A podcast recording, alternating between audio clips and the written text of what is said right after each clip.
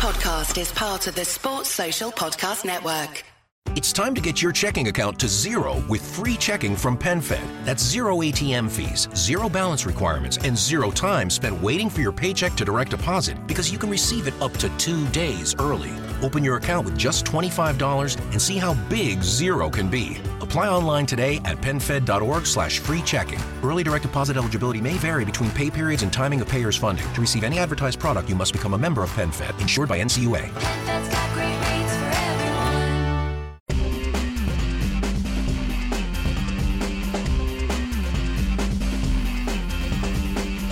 Hello and welcome to the Five Year Plan Podcast. Hey. Uh, we have a special pod here today. It's a really posh one. We're going to call that the posh. Speak pod. For yourself. Um, we've got Andy, uh, who's pretty posh. Well, I'm, no, I've got to play the role of uh, Kevin Day and James Endicott and James Daly today. So I'm going to be both a bit sort of surreal. I'm going to whinge about stuff generally and talk about the seventies and players in the seventies and then do a silly song at the end. Wonderful. Uh, we also have uh, Ed Mallion. The least posh of the four. uh, hello. Hello. And uh, we also have Mike Wicks. Hello. Um, so we're here now uh, to discuss the Norwich game.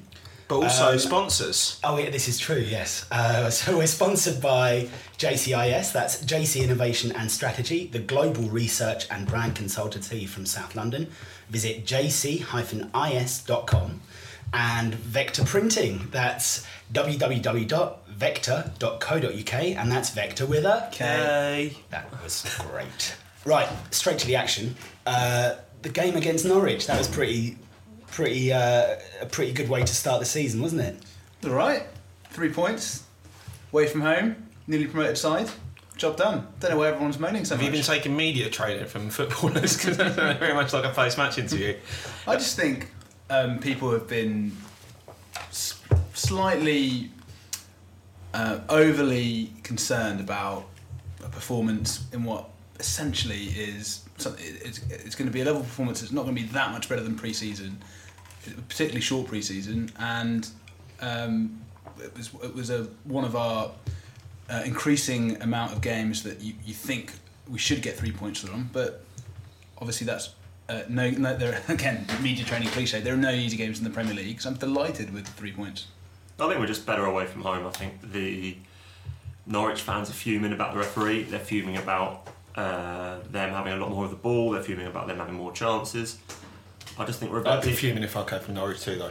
Yeah, well, you know, that's that's the what life gives you, isn't it? Yeah, you know? Does, yeah. Do you think that some of the criticism to the, towards the referee is justified? So, I, I watched Dermot Gallagher again, another referee coming out and saying, Mark Halsey said it, uh, that they thought the goal should have been disallowed. The goal being disallowed is one I don't have a problem with, because his head, Joel Ward's head, is in the mix there, and there's, there's a, there is a ludicrously high foot because he's doing it. I mean, it's a great goal, well-taken goal, but... wish he'd done that more for us. I think it's still a dangerous situation. Um, obviously, Norwich fans don't agree. I think there was a penalty that they could have had, but um, you know that happens most weeks with most teams. I mean, it's, it seems to be one of those... Pardew even said it himself after the game. It seems to be one of those stupid cliches where we went, well, anywhere else on the pitch it's, it's a free kick. Well, if it's a free kick anywhere else on the pitch, then it's exactly the same offence when you get into the box.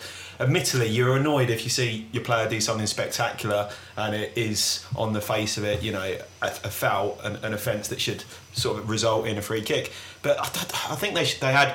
There were there were other instances in which the ref was getting things more visibly wrong than that particular instance. There there was the penalty shout for them towards yeah. the end, which looked more clear cut to me than um, any shout they might have had for it not being dangerous play with the high boot.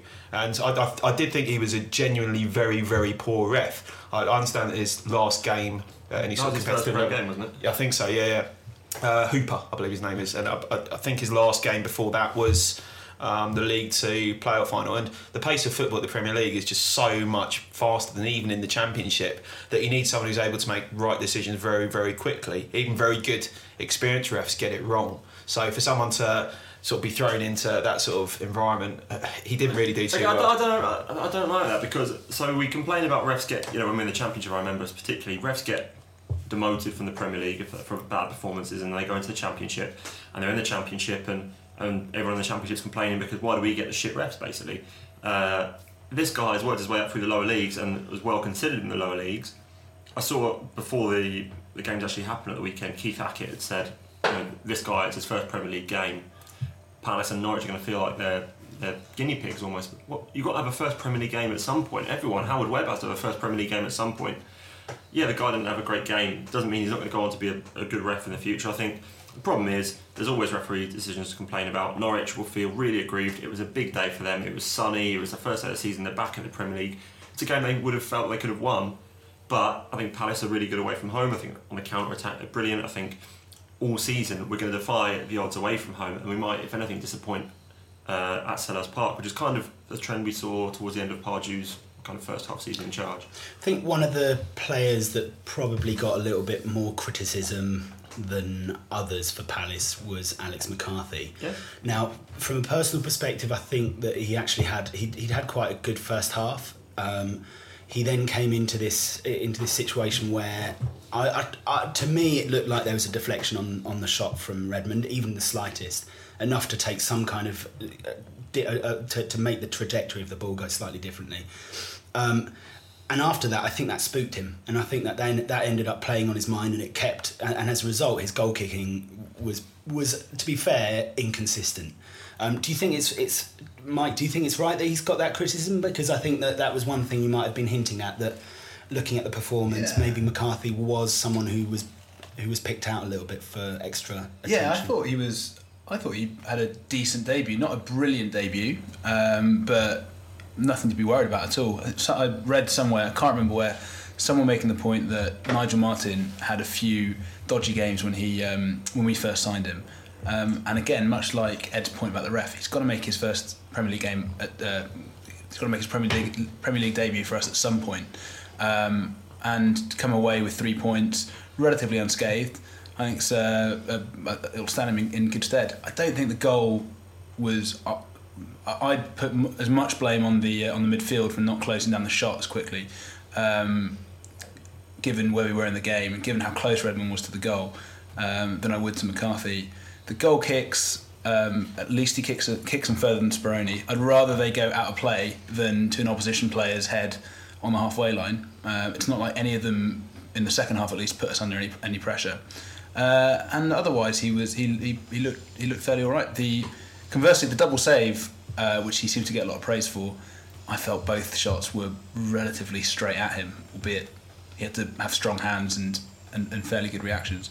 All in all, I don't think he was amazing. Um, I don't think he was a disaster by any stretch, and I'd be very surprised if he's not in goal on Sunday against Arsenal. But I mean, I found it absolutely unbelievable, and you would have thought Palace fans more than anyone would know not to write a goalkeeper off after one or two games. Mm-hmm. Yeah, you know, we've just been to Julian Speroni's testimonial, and it's probably something that has been repeated since that game by others. But the fact that he was written off quite so quickly, and that obviously impinged upon his confidence massively. You would have thought they'd probably learned from that game. Maybe Alex McCarthy's actually going to go on to be a really good goalkeeper, but it's had a really difficult start in some ways. Like, I didn't think it was a particularly bad performance. It didn't make any absolute clangers. It was just the fact that we were starting to come under more and more pressure from a Norwich side who I thought were actually pretty good, to be honest. Off the ball, I thought they retained possession pretty well. I think the thing that separated the two sides was the fact that they, they didn't have the sort of incisiveness or creativity in the final third that we clearly had. And we looked like we could maybe on another day go up again. I'm not sure at the moment with the personnel they've got that they can. But, um, you know, th- there wasn't anything that McCarthy did, going back to that point, that was specifically wrong. It was just do you think, knocking out our play when, when the game was starting to turn a little bit away from us. Do you think that, that maybe the, the, the thing that people are frustrated at is that McCarthy isn't Wayne Hennessey, and that there's been this kind of... He's better than Wayne Hennessey. I, I think he's I think, a better goalkeeper. I think, from what I've seen of both, right, I've seen uh, probably more of McCarthy than Hennessey, in truth. But uh, McCarthy, and I know someone who played with McCarthy at Reading, and he said he's an absolutely top draw keeper. Like, there were clubs, like big clubs, who were looking at him as a second choice. People like Liverpool were looking at him as a second choice. I think Palace have brought him in as a kind of one and a half. Like, kind of Speroni's going to be number one, but for how much longer? McCarthy is a much better heir to have than than Hennessey for me. I think there are other concerns over Hennessey, and I think it's very likely for me that he won't be at the club at the end of the, the transfer window.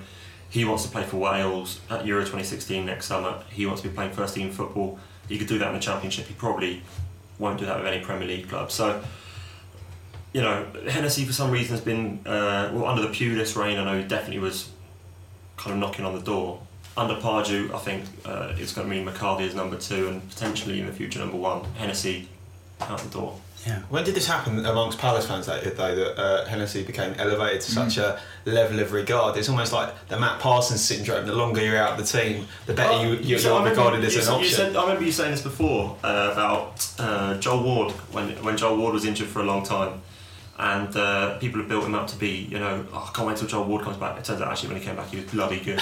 But so you know, but, good it, point, but it's a good, but it's you know, it is a solid thing. We had it with. I remember when Royce Wiggins was younger, and people were like, oh, when he comes back, he can replace Granville, whatever. It's like, well, no, he's not going to. But the, this is what happens. The fact that he's not in the team means that you can't prove it wrong in many ways. But they see him all the time, and uh, the coaching staff have decided Hennessey's not really not really the one for them, I don't think. I think one of the lessons we learned from the game against Norwich was also that our wing players is still one of the, the key ways for us to unlock sides. Now, um, Wilfried Zaha's performance, do you think that if he carries on with that kind of form that he should, you know, that maybe, just maybe, he might actually impress people on the international stage, that, that he could actually...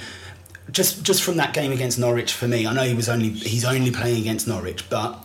For that, for me, that kind of performance is the kind that, that would that ultimately led to him getting an international call up when he was at Palace in the Championship. So, do we think that that's a possibility, that he should really, you know, get, be given that incentive to, to try and push on and see how that goes? Yeah, absolutely. Wilf has all the ability in the world. I've never seen uh, a player do things that he can do um, in world football. Uh, now, that doesn't translate to. Well, that's a big claim. It's uh, there are some things he's done in the football which I've never seen professional players do in at, at, at the top level. That's not to say that he will be one of the best players in the world.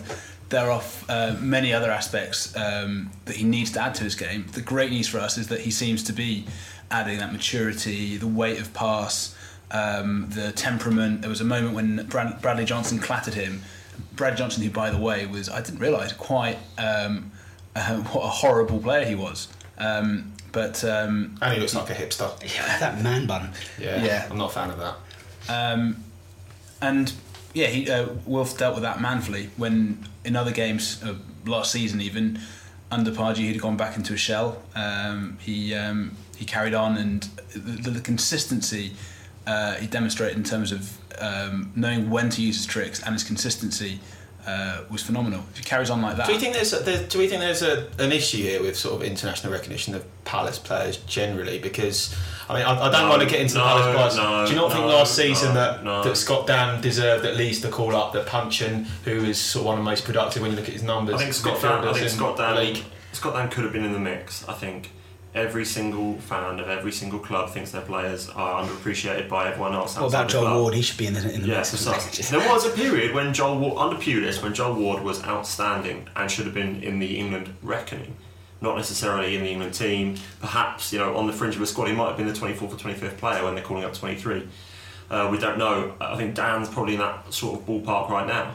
But if another player, if Nathan Redmond got called up for playing well for six months. Kind of Palace fans would criticise. If Scott Dan got called up for playing well for six months, other fans are going to criticise. I think you can't go down that uh, path too much. I think Jason Puncheon will never play for England. I think I, I love him. I think he's been brilliant for us. I think he's a key player for us, um, as you can see by him starting ahead of Bolasie, for example, um, which I think is going to happen more regularly. That he goes with Punch on one side and one of the quick wingers on the other, and then brings another on with thirty minutes to go to cause that chaos he talks about. Puncheon's brilliant, but he will never play for England, despite being the be- one of the best fantasy players you can have, despite being one of the best set-piece deliverers in the league. I think it's just not going to happen. With the, on the subject of Bolasie, um, he when he did come on, he looked pretty... He didn't look fit. You know, you could tell. He was. He just wasn't there was, sharp. There was talk about that, wasn't it? He just wasn't sharp. Um, do you think that there's that it's likely that he'll end up moving? Like, it doesn't sound like it just from, from what Palace are saying, but it just depends on the bid, I guess. The guy only wants to go to a top six club. Right. I don't think a top six club's going to pay what we want from him. That's that's as far as it goes. I think he likes Pardew a lot. Uh, he tells lots of people that he likes Pardew a lot, but equally he feels like if a top six club like a Tottenham or a Liverpool, which is the sort of clubs that were making contact with him discreetly when he was in that really good run of form in March and April. If a club like that came in, he I think he. obviously be keen to go because he can see playing in Europe and what that could do for him and stuff like that. He's uh, come to the game quite late in terms of he's worked his way up through the league, so he's what, twenty-six, twenty-seven now? Yeah. So, you know, if you've got a big move, that's a sort of like life confirming financial situation. Uh, not that he's doing badly now, but you know, it would it would be the sort of thing that would sort him and his family for life, which is obviously his first priority.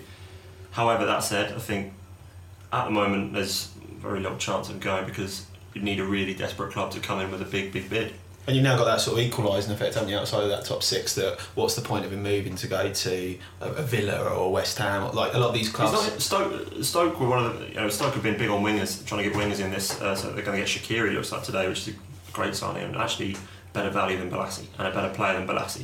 But... You're going to get trolled for that one? No, well, no, everyone knows that. Everyone, that's an absolute fact. But if you look at uh, kind of what Stoke are, they're a really settled club and all that sort of stuff, but Yannick wasn't interested. Just dismissed it out of hand, and I think that's a good that's a good sign if he sees that the only clubs above Palace are that top six now. And I think that's kind of how uh, some of the other players are viewing it. Yohan Cabaye was talking about top eight when he signed, um, which you know you're looking. That's probably the whisper within the club, is that we've got to be looking top eight now, and you keep making those marginal gains and you keep pushing on and see where you get.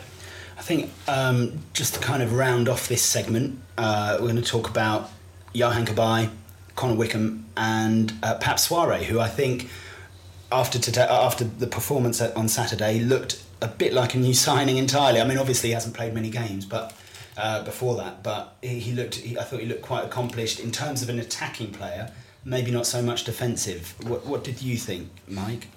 Yeah, he was. He obviously linked up really well with Wilf once they swapped, um, and there was a glorious bit of skill um, from Wilf in the first half where he. The icing on the cake was how he managed to play in uh, Suarez so precisely, and that was great to watch. I so my vantage point at Carrow wasn't brilliant, um, but they clearly got uh, in behind us on our left-hand side a few times in the first half. Hard to know whether that was Suarez, Punch, combination of the two, or or, or the general um, setup of the team, or Norwich's um, incisive wing play. The the one highlight that made it to match of the day, I, th- I think, was the Gabadon chance. Mm. Was actually a brilliant move that would cut a, pr- a pretty decent team open. Um, but I think if we c- if he carries the sort of offensive threat that he has been doing throughout pre-season and uh, and on Saturday, then you can kind of offset that a little bit. Well, he pins, p- pins teams back with exactly. that sort of play that he showed on, on Saturday. He didn't even have to show brilliant defensive position half the time because they were so worried about him going on the overlap that they were probably dropping a bit deeper in wider areas than they otherwise would do, and certainly than they would do if we were playing, for example, Martin Kelly there, who would be, you know, getting a nosebleed if he was yeah. trying to go up as far as Pape Souaré does and trying to do rainbow flicks over people's head. And that, what an outrageous bit of skill that was. That was great. Yeah. yeah. What an absolutely outrageous bit of skill. Um, He's the sort of fullback that fans love to watch, but which I'm sure would give managers slight palpitations at times, uh, particularly, you know, a manager like Alan Pardew, who's in charge of a team that leaked quite a few goals last season at times. Uh, Suarez, when he signed for... I, I know a, a guy who's a scout in France, and I asked him, and his exact words on Suarez were, loves defending, very aggressive, needs to stop kneeing people in the back on aerial challenges, great stamina and energy, patchy crossing, occasionally rip snorter, occasionally terrible. It's kind of what we've seen from him so far. It does sound um, very much like it. I think um, Alan Pardew put him straight in when we signed him in January, and it was a bit much. Uh, uh, but it, from what you said to other people, that that's what happened with Debussy as well when he first signed him. Getting up to speed with the Premier League is difficult. So he played on and off through that six-month period last season. I think now he's ready. He's fully integrated into the team. He's got some good friends there now. He's playing well. He's got a good understanding with, with people like Zaha and stuff. You know, the, the link up down the line I thought looked quite good the other night, and looked good at one of the pre-season friendlies as well. So I think it's good to have the left back situation sorted, knowing that Joel Ward can play back up there if we need to. Uh, and I think occasionally he's just going to pull something out of the bag for us this season. It might be like a forty-yard stunner. It might be just a brilliant cross that someone heads in at the far post. You just feel like there is enough there with him to persist. Someone, um, someone else who um, watches a lot of French football. The only thing he had to say about Suarez was really good in the air, um, really dangerous from corners and set pieces. Which, for the first six months, and to look at his size, you saw absolutely no evidence of until. Well, Fulham, I suppose, and then that clearly Norwich. on um, on Saturday, mm. which was either an awful header or a brilliant pass. And it's interesting because it look just looking from his head direction, it looks like he's actually looking at Delaney, but maybe we're giving a bit, him a bit too much. It was an incredible headed through ball in that case. I thought, it, I thought just moving on, um, I thought it was interesting with Pardew that he said he said uh, in the, in the, the uh, press conference after the game um, that with Cabaye, he's not quite got that edge just yet. He's been he hasn't played like it, it, interestingly on the you know when you compare Souaré to Cabaye. Uh, Cabaye spent a year in, in Paris and didn't really play as many games as he should have done in a league that probably isn't as intense as, as the English League is, uh, as the Premier League is. Um, so it was interesting that he said that that he feels that in within five or six games we'll see the, the Cabaye that he knows from Newcastle. I think on the subject of Norwich's goal, Cabaye was the player closest to Redmond and was too, was probably a bit too slow to, to close him down. But in terms of his actual presence, he, I thought he was excellent. Um, what do you think, Andy? Is that? Well, I, I think it's a quite terrifying prospect if that was Cabaye nowhere near his best. I, I still thought he was fantastic, particularly in the closing stages. Just the awareness on him, like the, the ability to turn inside a man, find an easy pass out wide, just really, really intelligent football. And you can see that in everything he does, like the through ball for Jordan Mutch in the first half, um, the movement to find himself some space late on for, for the, the goal and the, the smart finish. Um, just the sort of player that I love to watch. I think his, his pass completion rate was over ninety percent for the day, which considering you know we're under pressure for a reasonable amount. Which doesn't matter because it's a completely irrelevant stat. But the, uh, people love it, so... Well, yeah, I know, but it's like, they like it when it when it is nice and then when it's a bad one, then it's like, oh, well, it doesn't actually mean anything because well, it could be... Jedinak yeah. as well. You yeah, could be, you know, it's just, it's, just it's, it's a nonsense and Uh, and Andy should be ashamed of himself. But for that reason, or for just for like many reasons, right, okay. and those shorts and everything else. The the thing with Cabaye is Pictures he's, he's going to be nowhere near his best yet because he needs to get to know the players he's playing with and kind of learn what runs they're going to be making and stuff. He, he's going to be ludicrous for us. It's going to be ludicrous. Right. Finally, Connor Wickham only came on for five, ten minutes, and played a part in the third goal. He played and, a massive part in the third goal. It wasn't, again, from my vantage point, I saw throw in a couple of red and blue shirts and then suddenly you saw Cabaye making the run. When I watched it back, that was basically all um, all Wickham's doing. Um, he was looking for the one two, actually, wasn't he? Yeah. With MacArthur. Uh, which trapped the defender away, which meant which yeah. gave um, Cabaye a bit more space. We, my dad and I were, we we, took, we made had a sort of a running tally of, sort of all his contributions, given he's only on the pitch for ten minutes. We, we had we had, we had a bit of a focus on him. And the first thing he did, I think, was win a, win a flick on from a header right to uh, Bolasie's feet. Then he won a challenge. Um, then the only negative thing he did was have a shot which he screwed wide, or, you know, albeit it wasn't terrible. And then he made the goal. Um, it was also interesting that he slowed the game down a little bit at that point because Norwich were were try, were pushing, weren't they? There, there was a lot of... Well, he, know, at the risk of um, incurring the, the, the, the wrath of the, the pass completion stat, he um, he completed more passes than Murray did uh, at total. I think he completed ten passes to Murray's eight, uh, clearly in, in in nine minutes. So perhaps the brief was um, keep possession, uh, don't try, uh, don't do anything stupid, uh, don't take any risks, uh, and it worked. And he's massive. Mm. I think he's a, he's a physical beast. Absolutely, you know, that's kind of can be a huge part of his game, especially getting older. Because if you think about target men like Murray and Ricky Lambert and Grant Holt, all kind of guys who have come up through the leagues and stuff like that, they develop late, they mature late. Connor Wickham's twenty-two, mm. so his best years are definitely ahead of him.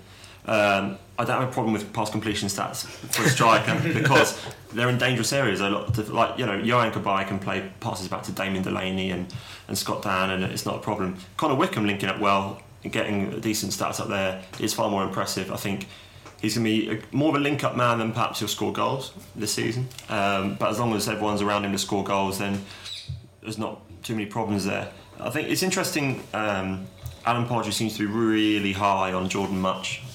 Like, you know, that was another highlight actually to me. For me personally, I thought he was really. Um, I thought he provided a almost a second striker option quite quite nicely for Murray. Murray seemed well, to link he, up well with him. Pardew specifically wanted him, and, and it's obvious that he wants him in that number ten slot as well. Doesn't he? He's very keen on him there, and uh, he's young as well. We're going to see a lot more of him. I remember when he was at um, he was at Birmingham, wasn't he? And he was, for me, like the best midfielder in the Championship that season with Birmingham. and if we're going to see him playing that role behind the striker, he's not a guy who's kind of uh, like a traditional number ten in many ways. He's a guy who's going to get up and down, he's going to be making tackles, he's going to be quite all-action sort of player, and he's going to probably arrive late and, and score goals, hopefully. So I think Wickham's probably the, the guy you want up top, um, linking things up. I think Bamford's an option as a natural finisher. You've got Murray, hopefully, if he is staying at the club, uh, who can do a lot. Dwight Gayle's quick if he stays. And then you've got Mutch, Puncheon, Zaha, Bolasie arriving. There's enough there to be uh, confident about. It's more than enough. I, uh, I really, really like Mutch, um, and I've realised I can. I've probably got about f- five Palace midfielders now who I think have to start uh, in about three midfield positions. Clearly, not uh, sure we're allowed to do that. No. Well, yeah, uh, sacrifice a keeper and. Uh, And a play back, especially given the F A biased against us and other stuff like that that will really annoy Nelly. Um, but yeah, they, yeah. All, all the authorities are biased against Palace. I've, I've seen that yeah. as well. Yeah, Joe, uh, Joe Ledley didn't even make the bench, who I think is um, really, has been a really really important player for us and um, uh, and criminally underrated. Um, do you think he tailed off? Do you think he tailed off in the last season a little bit? Ledley, uh, perhaps. Yeah, he was. He was brilliant probably, on the Pulis for sure. And probably back to his best when um, um, Pardew took over, and we didn't have any. We, did, we didn't have Mile, and, uh, and it was just him and MacArthur. Um, and then, you know, I saw the Fulham game. He came on for Jedi and just helped us keep uh, keep the ball a bit better than, than Jedi had in the first half, albeit in a pre-season game. But just finally on Mutch, um, again, hot off the heels of me telling you that uh, Zaha is the best player the, the world has ever seen. Um, He reminds me a little bit uh, in, um, of um, of Michael Ballack, purely in the sense that he's an attacking midfielder who's also really strong and powerful. He's going to add aerial presence, not knocked off the ball easily, technically very good, late runs into the box. Uh, so I think we've got a player there. So in conclusion, lots of positives then. Uh, we've got some questions coming up in the second half of this podcast. Uh, join us then.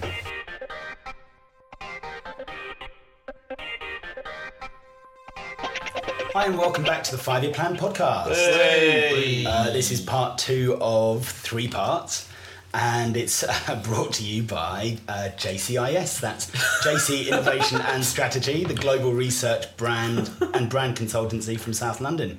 Visit j c dash i s dot com.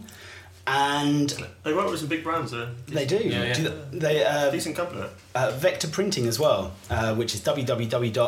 vector dot co dot u k, and that's Vector with her. Yay! I feel like I should now go on a five minute monologue about Vector, because in, in Kevin's honour, no. who's up in Edinburgh as well. So good luck to Kevin up there, and J D. And also good luck to J D. I think yeah. J D is out flying in a tiger onesie, which is about the most terrifying thing I think I've ever seen. But um, good luck to them both up there. Yes, yes indeed. Um, so we're back with some questions.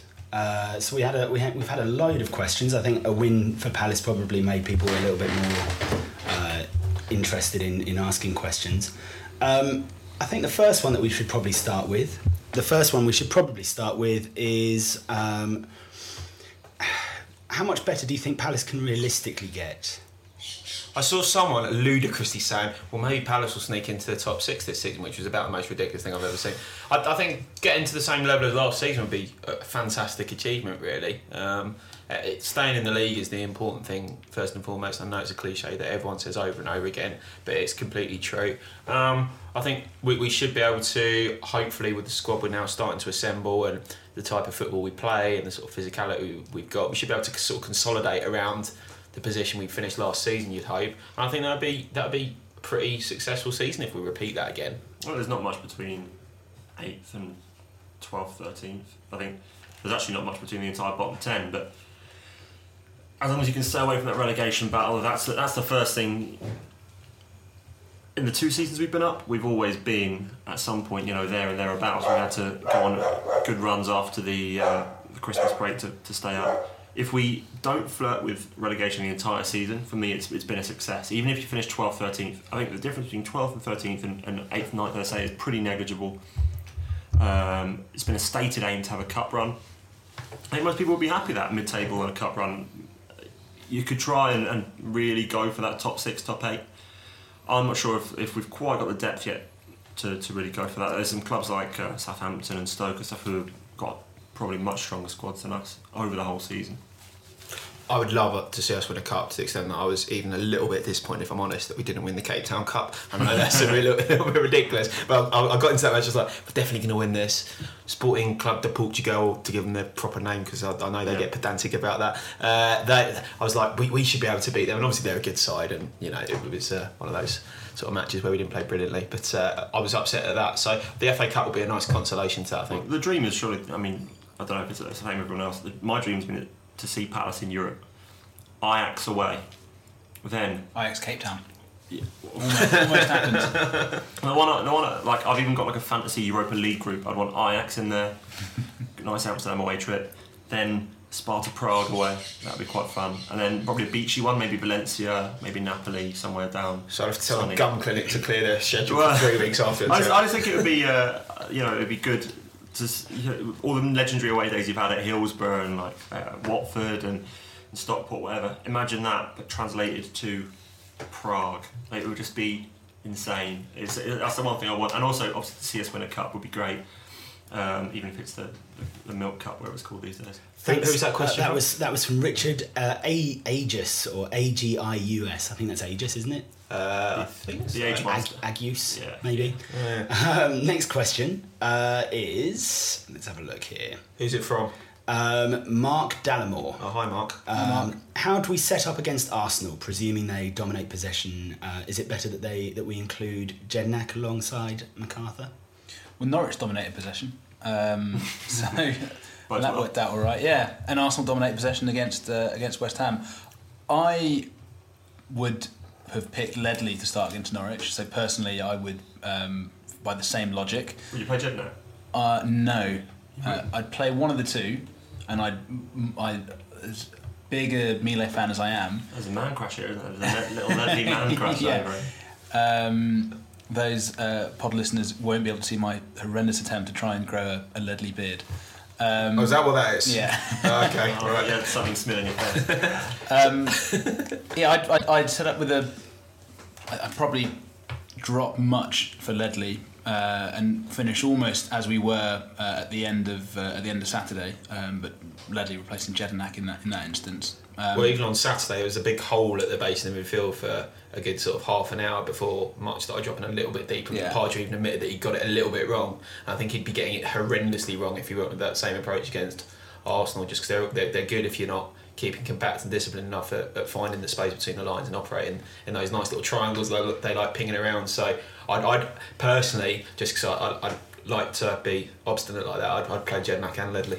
Just keep the shit out of them. They're not, they're not going to be complacent, which is, you know, when you can't, when a team like that comes to Spurs, you want them to be a, a little bit complacent. You, you wish they beat West Ham four nil yeah. and they were like, not really ready for it, and we could have just, you know, got right up. And that's not going to happen. They're going to be absolutely chomping for a win. For me, I think the change you make is you bring in Jedinak for Mutch, and you, you tilt that midfield triangle. So instead of having the, the two behind one, you have the one behind two, Jedinak behind Cabaye and MacArthur. I think that's for this game. You've got to have the destroyer in there, because otherwise they're going to run amok in that those lines between. We drawing Damien Delaney out, and it'll just be carnage. That then leaves the only question, I think, uh, is who you're going to start in that front three, because do you go just all out pace on the wings? Um, in that case, Punch obviously gets left out, or and who do you go up front? You know, if you're going to be trying to counter, or do you need a physical presence up there?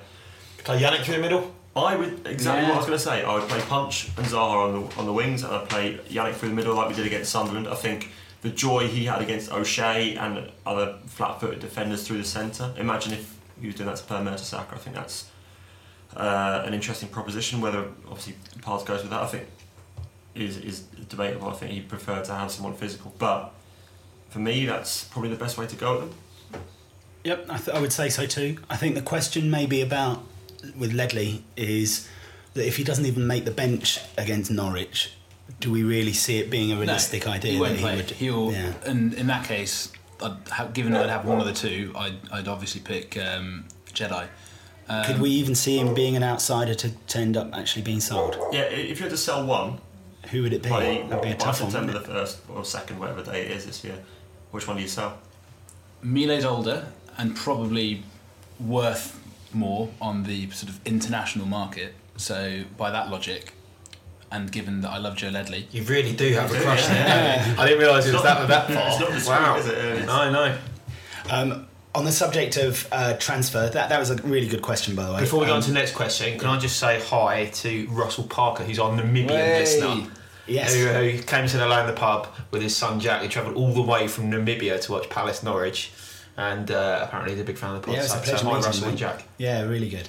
Um, on the subject of transfers, uh, Mike Benz and Ben Allen, uh, they both ask. Hi, Mike and Ben. Do we need another centre back? Are we are we likely to go in for another centre back? Well, you would have thought so, wouldn't you? I mean, it was the area that we all identified in the summer as saying, yeah, we probably need another centre back. You know, Hangland had that great game against Swansea at the end of the season, and he was in, back in his day and on still his good day. A pretty damn good centre half. Delaney, you never quite know what you're going to get with Damien. I love the guy, and he's your typical sort of Palace player in some ways, and his story seemed to echo the Palace story in terms of recovery and all that sort of stuff. But um, you do kind of wonder whether he's got a limited shelf life. I think he's been slightly unfairly written off by some people, but even then, there's there's no sort of natural sort of replacement for Dan if he goes, for example, if he gets injured. Sorry, or Kelly. He's still incredibly inexperienced in that position. I, I think everyone's talking about him being, you know, this this guy that will eventually go and become a brilliant centre centre back, and he has gone to an England tournament, as you told us at the last pod, in that position, but he's he's still not played a huge amount of Premier League games in that position, and I've I've found it surprising that we've not chased centre-backs harder. I mean, I know there's still chat about the Hanley thing, and there was the chat about the Coloccini thing, who we definitely were interested in and definitely weren't interested in. There was a suspiciously worded statement that was definitely not written by lawyers in any way, shape or form. I mean, you'd expect us to sign some sort of centre-back. I've not seen a lot of Hanley, so I don't really know how good he is. Maybe other people can. No, it's interesting that the, the common theme is that he obviously wants a centre back that has been playing in the English leagues. He's not clearly not interested in looking outside England. You know, West Ham. I was really impressed with Bonner uh, against Arsenal. I thought he looked really good. Obviously, he's been playing for Juventus and, and Italy and stuff. There are good players out there, good bargains out there, but obviously this seems a position that Palace doesn't want to kind of uh, what's the word? He doesn't want to compromise. Mm. He wants someone that's played in the English leagues, even if that's dipping down to the Championship, getting someone like James Chester or Ryan Hanley. Um, obviously, Chester not, not happening, but you know what I mean. That, that's it, it seems even Coloccini is someone who's been playing in the English leagues for, for that long, and we're definitely not interested, as the statement said. Yeah, um, never were. No, no. Uh, so I think that tells us a story um, that he obviously wants someone who can plug straight in. He can't, to, to give it an extra yeah. bit of spin, do you think that there might be a, a case that with with Pardew, he's he's come out and said that um, that De- he likes the unit of Delaney and Dan? Do you think that there's a risk that with it being such a crucial position to, to the, the way the team plays, that by by bringing someone extra in with the intention of playing them immediately, that it might actually destabilise? Well, if you remember, Gabadon and Delaney had a pretty good centre-back partnership going just before we signed Dan. Like, they'd started to get a little bit of understanding there. They were starting to play quite well, to keep clean sheets, to put in solid defensive displays. And I remember all of us said when we signed Dan and he went straight into the team and Gabadon got dropped immediately, that- that's a bit harsh on Gabadon. Albeit that there was a clear upgrade, but sometimes, you know, you've got to make marginal improvements in each position if you if you want to sort of push on. As sort of I, I think I, I just don't. I when we got promoted, I said they need to replace Delaney because he won't step up. He's completely proved me wrong on that. Like, he's been he's been excellent, but you know that at any day it could go off. Like, he's getting older, it could go off that cliff. Um, They well, obviously looked like it would at times last season. Yeah, yeah, it? But they obviously want, uh, you know, what it says to me that the English league thing is that they want someone they can plug in straight away. Mm. They don't want to have the Soiree thing where they need six months to let him bed in. You know, we might not be able to afford that. If Scott Dan goes down injured, there could be an issue this season. You could be looking towards the relegation spots. I don't think. I think fortunately the rest of the team is good enough that we'd probably be able to blast goals and get away with it somehow, winning every game four two. But There, there is a need for a centre back there. I think no one argues with that. I think Hangeland and Delaney are both obviously getting on in age, and and you've got to have someone top notch. But I probably appreciate more than most that I think it's important not to just buy players for the sake of it. I think Pardew is only going to go for players he wants, and he's not going to be forced, or he's not going to feel the pressure to go for someone that isn't quite right for him, which is a good thing. Yeah. Did we miss out on Chester at that price point? Uh, people people have mocked, mocked it for being really expensive. I think it was quite. I think he's quite a good player. I think he again would have been perfect was he could have slotted right in. You know, you've got to remember we the prices we pay for players now. The Connor Wickham thing, you know, you're paying six million pounds up front. You're buying off another Premier League club. You're not going to get much off anyone for less than that now. Mm-hmm. You know, that's just how it is. Any player you go for, the price. So the the guy Chelsea are about to sign from Augsburg, Abdul Baba Rahman. Um, I beg your pardon. He, uh, sorry, I just, he is going to go for, let's say, like twenty-five million euros or something, twenty-five, thirty million euros. If Werder Bremen had come in for him to, to Augsburg, he would have gone for probably half, if not less. When Gary Medel went to Cardiff from Inter Milan, he was being hawked around for like four million. Um, when Cardiff came calling, how much? Yeah, ten million. And he said yes, but hands off. That's what's going to happen with us mm. for every player we go for, because everyone knows how rich the Premier League is. We benefit from that. We've got to pay the prices because of that as well. So Chester for eight million, I think, was a good deal. Um, obviously, certain people disagreed, but... Uh, segueing into another question, uh, Dominic uh, Donantantonio oh, hello. Um, Hi, Dominic. Says that uh, he and his friend went through a list of possible first-team players uh, and asks, is the squad heavy? And if so, who would make to struggle? What, heavy uh, who, is it who too many struggle? People in there, or like heavy is as like... As in, fat, yeah, too many players. Over the summer. Yeah, oh, okay. t- too many players. K G. Uh, who, does he think, who do you think would struggle to make the team? As in, out of all the... if it, let's say, for example, that, that we have well, to choose There's players. A list of players that you say... could get sold or loaned out, and no one would care. Yeah. So Barry who, let's let's say who the top top Guediora, three of those. Bannon, Guediora, Barry Bannon. Guediora is wanted by clubs, which is good. But does he want to leave? Campbell to he, wants, he only wants one club. That's his right. problem. Um, I, I think Fraser Campbell's not in the picture, right? I mean. Yeah, exactly. Take take out those four or five players and. Suddenly, the, and Friars, um, although he, he oh, take him off our hands. Friars, Jesus. Um, but yeah, take the, when you take those players out, you're left with about twenty-three, twenty-four, and you're sort of making room for a Campbell or a potential new signing. So in terms of the twenty-five, we're, we're absolutely fine. Have the Palace ever made a worse signing pound for pound than Zeki Friars? Jimmy Kebber? Oh, that's it, yeah, yeah. Well, Nathan yeah. Ashton. Yeah. Okay. And that was only on loan. Jimmy Kebber, because it was permanent. Zeki Friars, seemingly with no scouting whatsoever. Everyone that's ever seen him just thought he was terrible. So. Was that a Warnock thing last minute in the window? Needed to it, sign someone? It was certainly last minute. I don't know if it was Warnock behind it, but it was. It's not turned out well, has it? I mean, he he's not going to have a career even at Championship level. I, I would say. Mm. Um, and yet drives a Bentley. Isn't that fun? That's no. Justice. He's driven. Uh, is driven in a Bentley. Oh, probably, oh there we go. He's better. He's got a driver. Right. I think yeah. So I, to me, it seems that the obvious ones are the obvious ones. But I guess we we, we touched on it. Maybe that, that someone like Joe Joe Ledley or maybe even um, Milej Jedinak might end up being the, sold. The grey area guys, I'd say, with are those two. Obviously, you'd Dwight Gayle as well. You never well. sell both. You'd only sell one. I think mm. I agree with Dwight Gayle. Hennessey, maybe Glenn Murray. Wayne Murray. There has been talk. Well, obviously, there's interest in Glenn Murray. Uh, and you can understand why you want to go as well, right? Well, um, first team football. If, if he gets guaranteed first team uh, football, you t- even Brighton want to take him back. You know, there are clubs in the Championship that would do anything. They would do anything to yeah. have a player who has got a proven record of scoring goals in the Championship, and he's even done it in the Premier League. I mean, at the end of last season, he looked really good.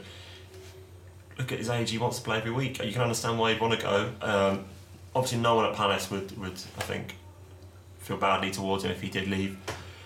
But I'd prefer to, I prefer to lose him than Dwight Gayle per, on a personal level. I think. Really. Gayle, I think Gayle's still. I mean, you can get money for him, um, but Murray, like he's he's not really going to have a huge future at Palace because even if he stays, if we sign the big striker that we wanted to sign this summer and, and didn't, if we sign someone in, in twelve months' time when Bamford's gone back, then Murray's still not in the picture. It's it's nice to have him as a second slash third choice striker you can throw on, but it's not fair on him. I don't think. Whereas Gayle, there is upside. Mm. Although, in the and, and we can put as much weight on what Pardew says in the press as, as as we want, but he today or yesterday came out saying that Murray is very much still his number one, number nine, um, and it was when I read that that I, that I thought it's probably unlikely that we sell him this window. Um, I guess at what point is that we... to make Connor Wickham knuckle down though, because he's come with a bit of a reputation? Is that to you know try and pimp him out? Well, to Murray was told that, Murray was told at the start of the summer that he was going to be the first choice striker. Um, so maybe it's that so he, thinks, take part of it as well, he thinks Wickham maybe he just needs to learn behind him for six months. Maybe in January they consider. I think uh, every Palace fan would be delighted if he stays. It's I, just. I think it's proof of just how many great options Palace have, and the fact that we're actually talking about letting players like Joe Ledley or maybe Mile Jedinak or Dwight Gayle or Glenn Murray go. What do you do with Gayle? Uh, to me, I think that Gale's problem is that he is someone who plays in a, a, a forward pairing, and we don't have the option to play. Well, twenty years too late, wasn't he? He's basically an Andy Johnson.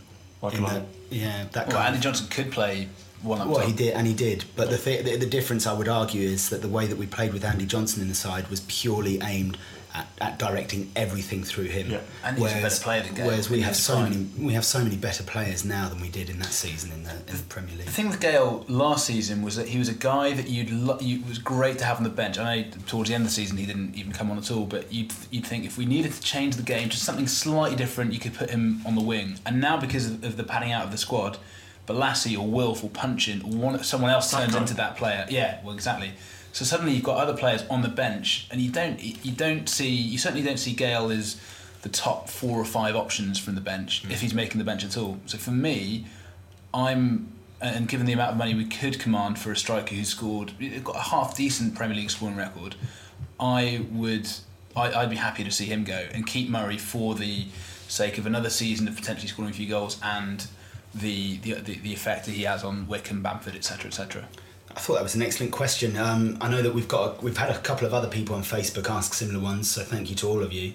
Um, next one is uh, George Sheldon uh, Hi, George. asks, um, everything is going great so far this year and the future in general is bright, but is anyone still scared we'll somehow find a way to get relegated?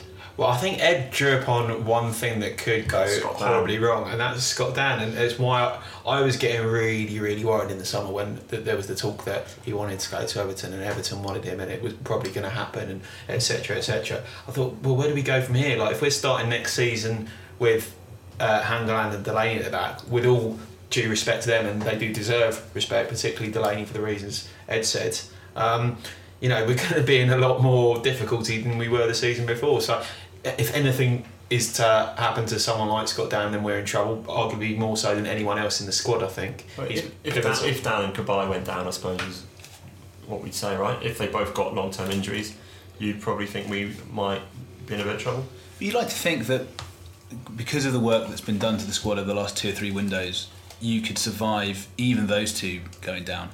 Um, Cabaye clearly makes us a better a, a better team, a better squad, um, but he was signed in a position, as we've discussed a number of times, that we we had plenty of cover in.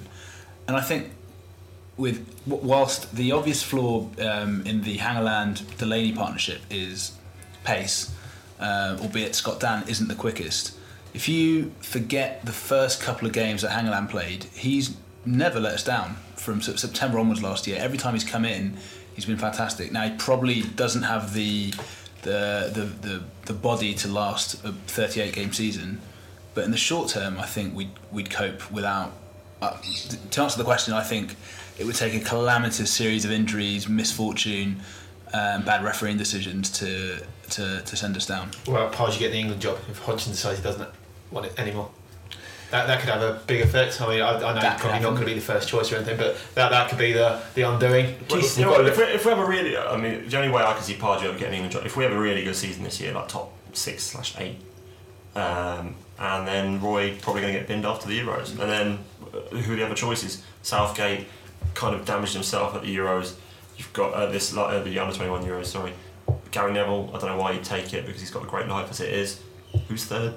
After that. I, I wonder whether Pardew would actually, even if, if for example, in, in six months' time, if he was actually offered the job, would he take it? I don't think he would. I think he'd see it as an opportunity missed. It's a missed. crap job. Well, it is. In fairness, like when you th- when you consider the options now, and let's say if he has a good time at, time at Palace for the next two or three years, he would bite their hand off. That's my view. I think he wouldn't think twice. Really? I think you know, he's had a great I mean, time two or three years, but... He would not think twice, I think. Uh, what, you know, immediately, as in six months' time? Or no, it wouldn't, it wouldn't come up in six months' time. I think the only time it's going to come up realistically is after the Euros, right, next summer. Do you think he'd take it then? Yeah. yeah. Well, he's an ego maniac, isn't he? Don't hold back. A brilliant ego maniac. Yeah. and yeah, but, you know, exactly. Yeah. He's an English manager of a football team the England job comes up, it's going to appeal to him hugely for exactly the reason. Well, there was talk as well when Newcastle finished fifth, wasn't there, of him maybe being a candidate, and it probably won't have escaped him that after their sort of mini downfall and the sort of fall in his stock that that sort of went with, that it, it could be his really good next opportunity if we have that good season. So, yeah. you know, he's been considered. We couldn't blame him for taking it either, I don't think. No. Some, someone once said... Um, it's a crap job because everyone hates you unless you win the World Cup or you die. Um, but I think Pardew would fancy his chances of winning the World Cup. And not die. And not yeah, die. Yeah, there we go. uh, thanks for that question. Um, Jessica Holly-Wills uh, asks... Um, Hi, Jessica. Is that a female listener? It is. We, fin- yes. we finally managed to soften our tone and stuff, obviously. Yeah. And that, now I've instantly undone it all. Well done for drawing attention to that. Brilliant. Um, the fourth wall is broken. Yeah. She asks, who do you think will be Palace's key player this season? Cabaye, obviously. Right. You know, he's the marquee signing. He's, he's going to, you'd imagine, given the outlay for him and given the fact he's come here to get games ahead of the Euros and given the fanfare he's come here with, that he'll start pretty much every game. And I think he'll be a brilliant, brilliant player for us in that centre midfield berth. So I'm going with him. Joe it's Ledley. An obvious... If I have to say someone different uh, for the sake of it, I would say... You don't have to. Um, Wilfried Zaha, because... And bear with me because I'm thinking of a reason. Uh, because if Palace are to do anything this season, um, as in upwardly mobile, Cabaye will obviously be a huge part of it. He'll be central, both literally and figuratively, to the, the whole project. But Zaha, if he can learn how to finish, if say he scored fifteen goals from the wing in a season, that is a top a top six, top eight side. If we want a cup, you're going to need a guy like him to in the vital moments to cut it open. I don't think we've got a striker that's going to score lots of goals. I think they have to come from elsewhere. If he scores fifteen goals in a season, that will be making Palace more upwardly mobile than Cabaye having a really good season. Well, Scott, down to the obvious other one, right? Given oh, what we discussed. You, no, you've before. Had your answer. You oh, said right. Joe Ledley. If, yeah. if, if I were to actually say someone, it might be. Who asked you? Well, I'm just. I thought I'd give my opinion. Um, Mariappa, isn't it? No, James MacArthur, I think, will be a surprising one. Yeah, brilliant. Because yeah. I think he's the kind of player that, that will allow other one, other midfielders to do their work. You saw against Norwich. He's not tall, you know. He's not that kind of. He's not that kind of defensive midfielder. But in terms of doing the groundwork, he's a terrific bloody player, isn't he? Yeah. Jesus, really good. He, I mean, he, he nice little assist for Cabaye as well. Yeah. yeah, so good last season, MacArthur. So I think I think he might be the player that that he might be the, the, the kind of player that ghosts around a match that people don't actually pay as much attention to. But and I think as you can draw that out bigger with Cabaye there, people aren't going to pay attention to how good they didn't last season. Yeah. And they definitely won't realise this season how good MacArthur is because everyone's going to, all the focus will be on Cabaye. But giving him that new contract, I think he knows he's one of the most important players in, in this Pardew Palace side for sure. That midfield three that started against Norwich, the ones we've, the, uh, well, the two we just discussed, and Puncheon, uh, sorry, and Mutch, um, add in Puncheon and Shamak to the mix, you've suddenly got a bunch of players who really, really good with the ball, uh, which is really exciting. We've not had that, even in our. In our rise to the leagues, we've had a Jedi next to a K G. Um, we've had a perhaps at times an Owen Garvin and a, a, and a Moritz, but but this is a, a, a real step up in terms of being able to handle the ball. Would you say this is the best Palace team in terms of ability that we've? It's the best Palace squad ever I've, I've ever seen. Yeah, that's the easy answer right now for the to. Um, Obviously, I mean it would. The, be. Yeah, the nineteen ninety debate the question is easily skirted around with the um, with the squad factor, but it's absolutely true, right? We've it is without doubt the strongest squad we've we've ever had. If Zaha turns into Ian Wright, which uh, isn't beyond the realms of possibility, um, and we do get to another cup final, what pisses off to Arsenal and scores against us, kisses the badge, and then spends the rest of his media wildlife being a dick. If Wilf, oh, oops, Wilf can be like as good as he as he likes. No other big clubs are going to come in for him until he really, really flies yeah. because of what happened with Man United. Yeah. So it's a player that you know you've got for the next however many years. With that in mind, we've got one final question from Jack Pearce, which is about Wilf. Hi, Jack. Um, Hi, Jack. Does he, do, do we think that the competition for places will be the making of Wilf? Uh, he looked brilliant on, on Saturday against Norwich. Uh, I think having strength and depth in those areas means that he will not be over-exerted and over-used because... Pardew seems to like this thing, and I kind of agree with him, that drops one of them, drops Wilf or drops Bolasie. He was doing it a bit last season, did it the other day, probably more for fitness reasons, but bring one of them on with half an hour to go, let them cause absolute carnage. If you're a tired left-back, the last thing you want to see is Wilfried Zaha coming on with half an hour to go. They've got Sakho as well, who I think is really good. Got Lee Chung-Yung, who is alive. So there's all sort of kind of depth there now that I think um, it's not maybe the competition, because he knows that Pardew thinks he's he's the boy, you know. I think it's more that he's just really good and he's going to be fresher and he's going to have a better team around him and he's going to have Yohan Cabaye threading in passes. It's and he's... It's like what Wenger always used to say about his teams. You've got a, a team of twenty-three, twenty-four-year-olds. They're going to improve much more year on year uh, than a team of thirty, thirty-one-year-olds. And we've got a core of the team who who are still very young. We're still in that um, in that area where they can improve. Wilf being the, the prime example. We, we touched on Wickham. But Wilf's twenty-two, twenty-three. Yeah. Um, and... The, you forget that sometimes, don't yeah. you, because of how, how many years he's been sort of in the Palace consciousness, but he's still so young. Played a lot of games, and yeah, we talk about burnout. He's, this guy's played what, easily over one hundred championship games. He probably will need a rest um, over the course of uh, the, of the next couple of years. So yeah, the, the strength and depth, whilst clearly being useful for a number of uh, a number of factors, is um, is gonna is oh, the cliche that. Is going to uh, particularly help uh, help Wolf. I thought um, there were there were a couple of things from the Norwich game that, that were pleasing about Wolf. Is the first one is that he seems to have worked on on actually running with the ball a little bit. Which what I mean by that is in terms of just using that raw pace. Because in, in the past, what I what I what I felt was that when Wolf got the ball and he was in possession, he often found he often found that the ball just. He just gets stuck under it a little bit rather than actually being able to take on defenders and go round them. He did that brilliantly against Norwich. The other thing was, in his interview with um, uh, Chris Grierson after the, the game, uh, he said that, that for him the biggest thing was getting that first bit of skill right, and after that he just settled down, which kind of shows that an, a level of immaturity. You know, that, that with his age, he'll probably, that'll get better and better, and it'll just, it's just a matter of the positivity going through him, isn't it? Yeah, he's clearly a, a confidence player and, and will be th- throughout the rest of his career, but that side of his game will develop. You noticed it in the Fulham friendly. He was getting in a pre-season friendly, he was getting really frustrated with himself. Pardew has a word with him. Suddenly, he's he's a much better player. And, and as he uh, gets older and wiser and more mature, Um, he'll get better at dealing with that. And yeah, I, I th- he he's primed to have an excellent season. Touch wood. Excellent stuff. Right, that's the end of part two of three of three. Part two of three. That's right. Um, join us in part three of three uh, for our preview of the Arsenal game.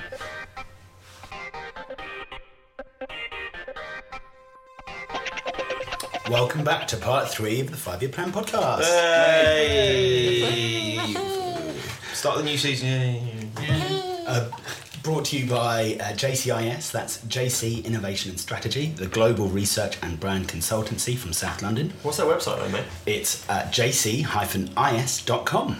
Oh, there we go. Uh, that works, yeah. In addition to uh, Vector Printing, and that's w w w dot vector dot co dot u k. That's Vector with a K. Okay, great. So, uh, Arsenal coming up uh, at the weekend. So we're we're going to just briefly skirt over the issues with that, purely because we've discussed quite a bit of it already. Um, they had a bit of a disappointing performance against West Ham, didn't they? Do you think that that will have a positive impact for us or a negative one? Ed? Yeah, bad news for us, I think. I've already uh, already said, I think you want them to be a bit complacent coming into these sort of games, and preferably on the back of an away Champions League trip. We've managed to get them second game up after they've just lost at home to West Ham, so... Yeah, it could hurt. I think they're, they're going to be good on the counter-attack, but if we let them have a lot more of the ball, bring in someone like Jedinak who's going to destroy things, uh, get a bit of luck on the day, keep working those set pieces, which we've been doing really well the last year or so. Might Did West Ham show the model of how to sort of go against them at the moment, though? No? They were pretty think... compact, weren't they? And I thought West Ham didn't do anything out of the ordinary. I thought they were what you'd expect a team to be at the Emirates, and obviously they got the goal. Uh, Mental, well, mental from Czech flying out. The marking was terrible uh, for the, the set piece goal, and then the one at the near post was Oxlade-Chamberlain, who was probably their best player on the day, inexplicably losing the ball just in, or just outside his own penalty area. We're not going to get probably as lucky as that. They're making two terrible errors. So, as I say, I think if we focus on set pieces, focus on keeping compact, the noise will be good. Um, it's on T V, that the players usually kind of raise the level a little bit for that, I think. So, you know, fingers crossed. Mike, who do you think will be Arsenal's biggest threat? Um, so, they against West Ham, yeah, Ox was uh, Oxlade-Chamberlain in the in the first half looked like the the only one who's going to break them down. Um, clearly, they've got danger all over the pitch, and if Ozil turns up, if Cazorla turns up, um, then you know any you could name any number of others, you're in trouble. Um, the key the key is going to be, as, as Ed said, to keep compact, keep narrow. That's what West Ham did. They played that diamond in midfield. Um, unbelievable, unbelievable performance from a sixteen-year-old. Yeah, he was um, great. Well, he's in the most important position in that in that game. Um, and he's a defender as well. That's, he, that's the worst thing around. He, yeah, he and he. The, the, the, they on Match of the Day too. They pointed out his first touch was just taking a ball out of the air on his chest and just knocking a pass over his shoulder. I wouldn't expect uh, Jedi to do that in the in the same in the same position. Why not? Um, Because I've got a, a crusade it's not Joe Ledley. Yeah, Joe Ledley would though. Um, but yeah, no, I think ha- having someone in that gap in front of in, in front of the two centre backs, so Dan, Delaney don't get pulled out of position, because Dan can get pulled out of position as well. Um, people were uh, quick to jump on on, on Damo for that, um, and then that, that gives us a chance. But if the if, if Arsenal turn up firing on all cylinders, play to the best of their ability, there, there won't be much that even this vastly improved Palace team can do. So keep it compact, yeah, rely on set pieces, rely on the counter-attack and hope for a bit more luck. Would you say that maybe, the, to kind of counter that, would you say that West Ham didn't show them the respect that a lot of club, a lot of sides do? And that maybe that would be, I mean, we don't have the, I mean, they, we, you know, for, for their Payet, uh, Payet, Payet, Payet? Well, whatever, whatever. Yeah. For their for that player, we've got Cabaye. You know, for the wing, for our, we've got that wing wing player kind of uh, creativity as well. Do you think that, that obviously there's risk with with a match like that in in any case? But do you think Pardew would actually approach it from a perspective of keeping it tight?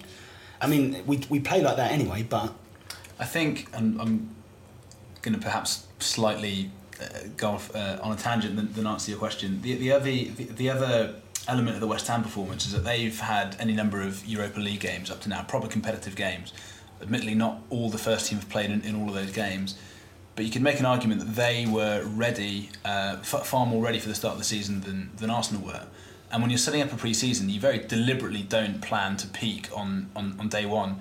And I wonder if Palace looked slightly more sluggish against Norwich than they might have done under a Pulis pre-season, uh, which in the long run might not be a bad thing. Um, but I'm not sure that we have the same um, that we play in the same way as West Ham. We, we don't have we don't have quite the same players to set up defensively uh, defensively as they did, and we're just not as fit as they um, as, as they were. Which you really need to be, uh, not just physically fit, um, but but mentally sharp as well. Because the way um, Arsenal play relies on uh, on, on all your defensive seven or eight players to really be um, on the ball mentally. Um, Um, for us, Cabaye will probably be one of the key players. Other than that, Andy, who do you think will be a player that could make a contribution in the game? Uh, oh, that's a good question. Uh, Bolasie, because I'm going to go with Pardew. Pardew likes to do something a bit maverick, and I think playing Bolasie through the middle could be the maverick move that uh, he will go and obviously make me stupid by not going anywhere near come twelve thirty on Saturday afternoon when the teams are announced. Uh, but were he to play Bolasie through the middle, I, th- I think he could give them a, you know, give give Palace a real outlet and give them a bit of a torrid time. So I'm going to go with Bolasie. He's got the physicality to hurt teams who play like Arsenal, and also the pace and directness and all the sort of usual stuff that we love about Bolasie. And we're not going to control possession against them because they're far far better than us passing the football. You know, that's that that's obvious and it goes without saying. But the way we hurt them, if we're going to hurt them, is by occasionally doing stuff on the break with a presence like Bolasie. So if he does start, then it's him for me. I'll bring your man uh, McCarthy back into the conversation because he's had a tough opening game. He's on telly. He's uh, up into one of the best sides in the country. If he had one of those stunning goalkeeper games, you know, wins the fans over, uh, keeps Palace in it. Palace got the other end and nick one. Uh, I think that solves everyone's problems, doesn't it? I was going to ask, do you think it's realistic that Hennessy might get get the nod? No, no, no, no chance. Well, Mike, who do you think would be the He's too busy solving us? World hunger and poverty yeah. and all the other things that he's capable of doing while he's out of the team. Um, Not for me, Mike. Who do you think, Mike? Who do you think that is it could could be the person to make a difference for us? Um, Poss- but possibly, this is just, uh, something that occurred to me earlier that we haven't discussed for a while. Um, the pitch, the new pitch, mm-hmm. um, specifically. Uh, so I suppose the groundsman to, to answer your question. But the, uh, the the common the common assumption about a good pitch versus a bad pitch is that it it favours a team that, that passes the ball. But from what I'm led to believe, the um, what Warnock said, what other managers said, Uh-oh. the big the big issue with our pitch last season uh, was that to lay it, they had to have this sand base that made it really heavy and made players like Bolasie and Wilf, players who relied on explosive pace, that much more sluggish, that much more tired. They covered less ground at home than, than they did away from home. This will be the first time that we see them on a proper decent pitch at home. So well, we played uh, we, we played we played them at the end of last season, and uh, it was more that, and, and it was dreadful. It was everything as bad as it looked in those last few games of the Premier League season. It's more that you didn't have the confidence, because it was whipping up, you didn't have the confidence to change direction mm. quickly, to spring off one foot onto the other, because you could feel you're just going to do your ankle. J D did his ankle. Mm. And uh, that sort of thing, when you're when you're Wilf, when you're Yannick, and you know that off the mark you can beat that man you're yeah. up against, but you have to be able to trust your feet underneath you, otherwise you're going to get hurt. And I think if they know they can do that, it's going to be a huge, huge advantage for them. So we've covered pretty much everything, I think. Predictions. Yeah. Oh yeah, predictions. What do you think, Mike? Um, go on, a score draw. Score draw. Andy. Uh, oh, that's ambitious. I think we, we've just got such a terrible Um, record against Arsenal historically over the last God knows how many decades, probably understandably, um, and obviously it's irrelevant, but I'm a football fan, so I like being illogical and irrelevant, so and I, I, I can't see and negative, because that's kind of my my, my thing. uh, I think they'll beat us two nil. Um, we never get smashed pretty much by anyone in this league, not since we've come up this time, I think, apart from that Liverpool game when we were three nil down at half time, but even then they didn't kick on. So two one defeat for me.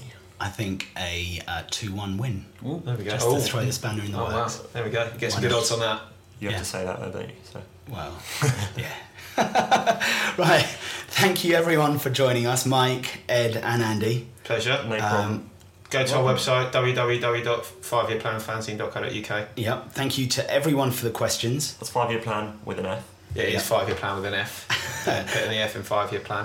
We, we, there are also some uh, T-shirts out from Jesse Boyce at the moment, yep. at the Goldfather, which are pretty cool, super owl ones. So buy one of them and uh, look awesome. And thank you to all of you listeners for joining us. Uh, we'll sp- speak with you, for you, uh, next time. Probably won't speak with him. Well, no, I think we'll speak probably at them. Well, yes. It's presumptuous that yeah. you speak oh. for the supporters. Where are we hosting this next pod? We're going to Edinburgh. We just thought we'd go up to Edinburgh yeah, and say hi to J D, because yeah, we like dressing up as tigers yeah, and other right. stuff like that. Yeah. All right, see you next time. Bye. Bye. Bye.